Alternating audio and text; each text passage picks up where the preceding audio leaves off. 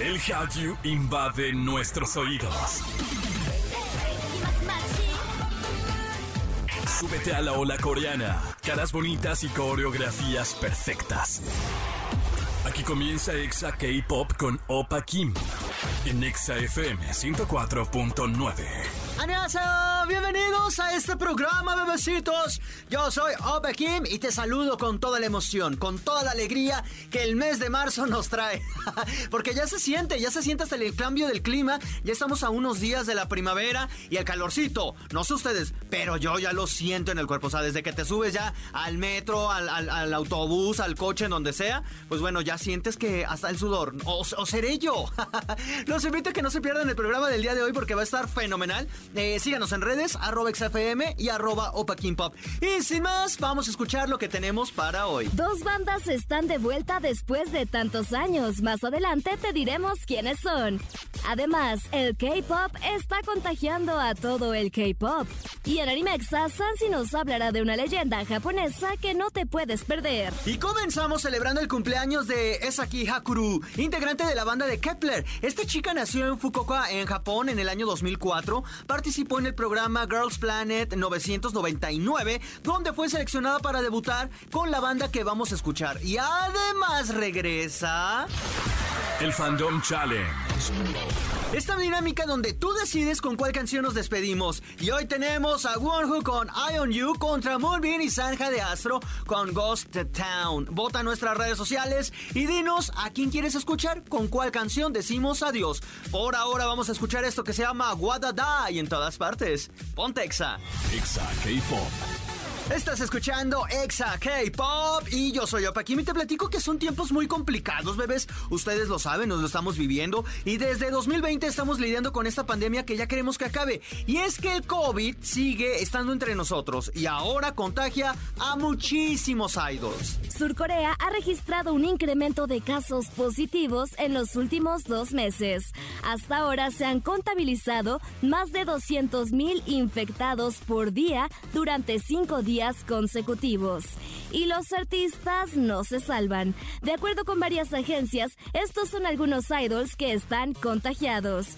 Hyuna, Joshua y Shun de Seventeen. Hyunsik de BTOB, Key de Shiny, 11 chicas de Luna, dos miembros de Astro y seis integrantes de A-Pink. Todos ellos detendrán sus actividades musicales y de promoción y retomarán todo hasta dentro de unas semanas o hasta que ya salgan negativo. Por ahora vamos a escuchar esto de A-Pink y en todas partes, Pontexa. Exa K-Pop. Estás escuchando la gran cadena naranja y los regresos son eso que nos entristece si es de tu ex, la verdad, pero que nos emocionan si es de música. Y aquí te digo quiénes están de vuelta. Tras cinco años de inactividad, los chicos de Highlight han anunciado que lanzarán un álbum titulado Daydream. Este lanzamiento será el próximo 21 de marzo y marcará una nueva etapa en la carrera, ya que trabajarán como cuarteto, dejando a Shung Young fuera de la agrupación, tras los escándalos sexuales en los que se ha visto envuelto.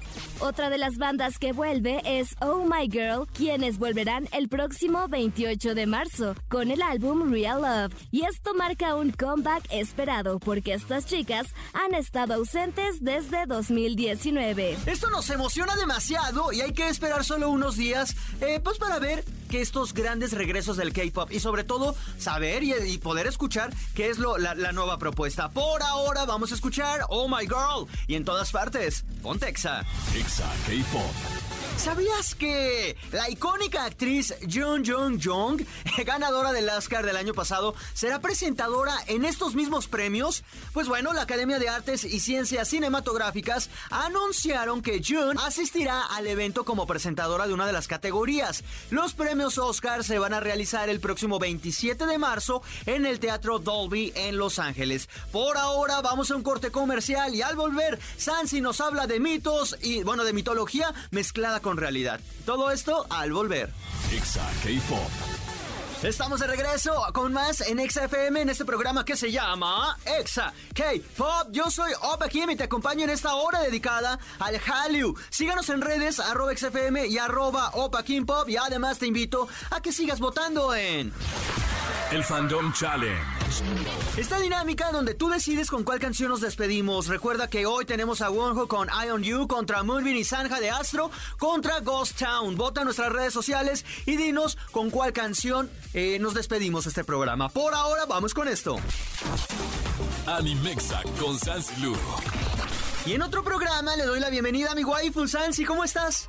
Oli, estoy muy preocupada, muy consternada con lo que está pasando ahorita en Japón. ¿Por qué? Hace una, en el último programa estabas pero emocionada, de buen humor y ahora estás consternada. ¿Cómo fue ese ya cambio? Sé, es que pues de un día para otro están cambiando las cosas y ahora resulta que la piedra llamada la piedra asesina o Seisho Seki pues se partió a la mitad. Yo quiero saber, mira, todo surgió, vamos a poner a la gente un poco en contexto. Hay una foto en, en Twitter que se hizo viral que en el cielo unas nubes forman como si fuera eh, una especie de calavera, ¿no?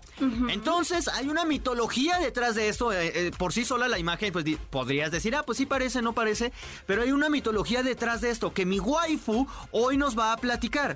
¿Por qué es tan interesante waifu? Todo se relaciona esta piedra a la leyenda de Tamamo no Mae. Y pues obviamente consternó a Japón justamente ver, imagínate ver una calavera en el cielo y después te das cuenta lo que le pasó a la piedra de Tamamo no Mae y dices, ¡Ah! puro mal augurio va a estar pasando en estos momentos. Sí, de por sí estamos viviendo una etapa un poco complicada en la vida y en el mundo, entonces imagínense con esto. Pero les voy a contar esta leyenda. Es muy bonita. La tuve que resumir porque les juro que es una telenovela gigante. el, folclore eh, japonés tiene un montón de personajes, un montón de yokais. Y en esta ocasión es el yokai de Tamamono Mae. Ok. Un yokai, un yokai es una criatura sobrenatural, no necesariamente es un demonio. Pero bueno, Tamamo es una kitsune de nueve colas, lo que significa que ya alcanzó su máximo esplendor, su sabiduría y sus poderes, porque cada 100 años a los kitsunes se les otorga una cola. Entonces imagínense, Tamamo ya, eh, para empezar, tiene más de 900 años. Realmente debe tener más como de 3000, pero bueno. Busca ella la manera de llegar a la corte del emperador Konoe, quien reinó en la era Eiji hasta la era Kyuju. Ok. Esto es real, esto es real. Este emperador sí existió, estas eras sí existieron. Todo es verídico. Ok, lo- los reyes, lo, bueno, mejor dicho, los emperadores sí existieron, o sea, sí estuvieron en este plano. Tamamo no Mae es una Yosekai que no existe. O bueno, vemos. He aquí la superstición y las creencias japoneses, ¿no? Sí, Porque, sí, sí. pues, puede que sí haya existido, puede que no. Pero bueno, sí, los emperadores, todo es verídico, amigos, todo es verídico. Entonces, este emperador eh, tenía nada más, reinó desde los 3 a los 16 años. Un chavito, literal un chavito, y lo tenían a él como un emperador enclaustrado, lo que significa que él, por su corta edad, no pueda tomar decisiones y nada más está ahí reinando. Entonces Tamamo pensó que esto sería el mejor momento para poder cumplir su plan, el cual era matar al emperador Konoe y tomar su lugar. ¿Por qué? Porque si encuentras a una persona que está jovencita, que no tiene tanto poder de decisión, y tú eres una persona súper sabia, que todo lo que te pregunten lo vas a responder, y si te están pidiendo alguna ayuda para saber cómo regir el imperio, pues obviamente vas a dar la decisión correcta. Entonces te estás, eh, estás haciendo un vínculo con el emperador y van a confiar en ti. Y dicen, dicen que hasta llegaron a pensar en ella como la reencarnación de Buda. O sea, O sea, tanto pensaban así. que, era, ajá, pensaban que era una persona muy buena, muy buena, pero imagínense, no era nada buena. O sea, que, estaba, esta- era mala de su corazón, pero si vio a alguien débil dijo, de aquí soy, me voy a apoderar en este momento. Que un spoiler alert en Boji, en Osamas Ranking, ya lo hemos visto. Pero bueno, ¿y luego qué sigue, waifu?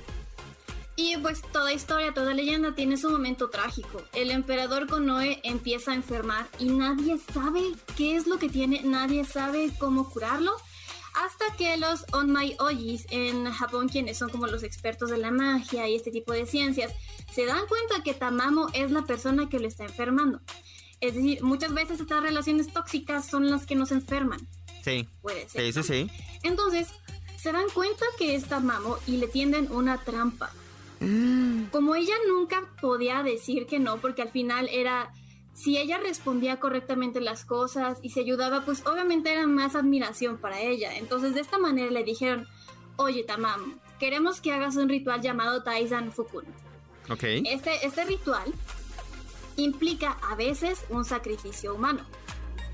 Entonces ella no se podía negar al hecho de, bueno, ok, lo hago porque yo lo sé hacer y porque obviamente eso va a causar más admiración en la corte. Llega el momento en el que ella tiene que realizar esta parte del sacrificio. Y adivina qué. ¿Qué? Desaparece. No pudo completarlo porque obviamente sería sacrificarse a sí misma. Entonces, deja en evidencia que ella era una kitsune. Okay. Obviamente la pone la, la, corte patas para arriba y la empiezan a buscar y no es sino hasta que los dos más grandes guerreros de ese momento dan con ella y la matan. Y aquí es donde llegamos a la parte de la piedra. La. Hay dos historias, hay dos historias. Una es que la sangre de eh, Tabamono Mae en su versión Kitsune se sedimentó y se convirtió en esta piedra. Y la otra versión es que después de matarla empezaron a burlarse por todos los pueblos de Japón diciendo hemos matado una kitsune, bla bla bla, ya saben, ¿no? Pues al final se estaban burlando. Llega un monje, se da cuenta de que a pesar de que ella ha tenido malas intenciones con el emperador, pues no deja de ser un acto malicioso. Entonces este monje empieza a cuidar de la roca que eran los restos de Tamamono Mae y se da cuenta que convivir aún cuando Tamamo no Mai está en una roca sigue siendo pues bastante tóxico porque las personas pueden morir. Ok. Ahora. Ajá. Sí, sí, volvemos tantito a la imagen de, de la, pues, de la piedra en sí, la, la piedra real. Te puedes dar cuenta que a su alrededor no hay vegetación, cero vegetación. Más allá ya empiezas a ver el pastito, pero entonces significa realmente que donde está esta piedra no puede haber vida.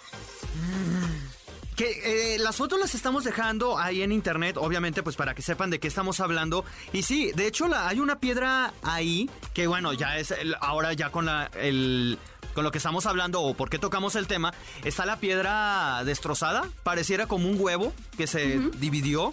Ahí está, y sí, está todo muerto alrededor. Que bueno, ya luego la lógica y luego lo veía, o sea, en los comentarios y me puse a leer también, que sea que eran como los restos de un volcán, o, ¿sabes? O de, o... Ajá, ajá, y dicen, bueno, pues es que la misma eclosión ajá. hizo pues lo suyo. Sí. Pero la historia de Tamamo no Mae no termina aquí, porque todos conocemos lo que es el Imperio Shogun.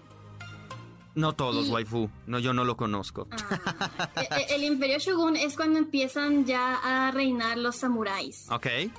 ¿No? Entonces, se generó toda una pelea que fue la guerra civil más grande de Japón, que se le llama la guerra Genpei, que fue justamente entre el, el hermano, uno de los hermanos del emperador Konoe, porque pues termina falleciendo, y también termina falleciendo su papá. Pero pues su papá había tenido un montón de hijos, ¿verdad? Aquí les decimos porque es muy de novela.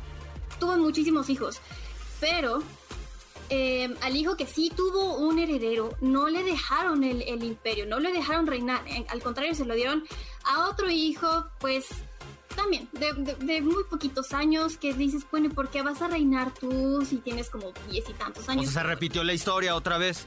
Se repite un poco la historia, pero ahora lo que sucede es que se vuelven a burlar ahora justamente de este hermano, que es el, el ex emperador Sutoku, quien, por tanta ira y por tanta rabia de haber sido exiliado del imperio, por querer pelear que su hijo fuera el heredero, se convirtió en otro yokai llamado Tengu.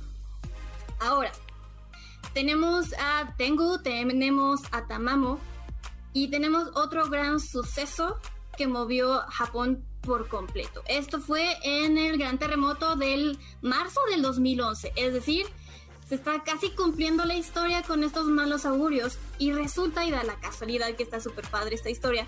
Es que en ese entonces, ese mismo día, el 11 de marzo, Japón estaba transmitiendo un drama histórico que justamente hablaba de la historia de este ex emperador Sutoku, que es el Tengu.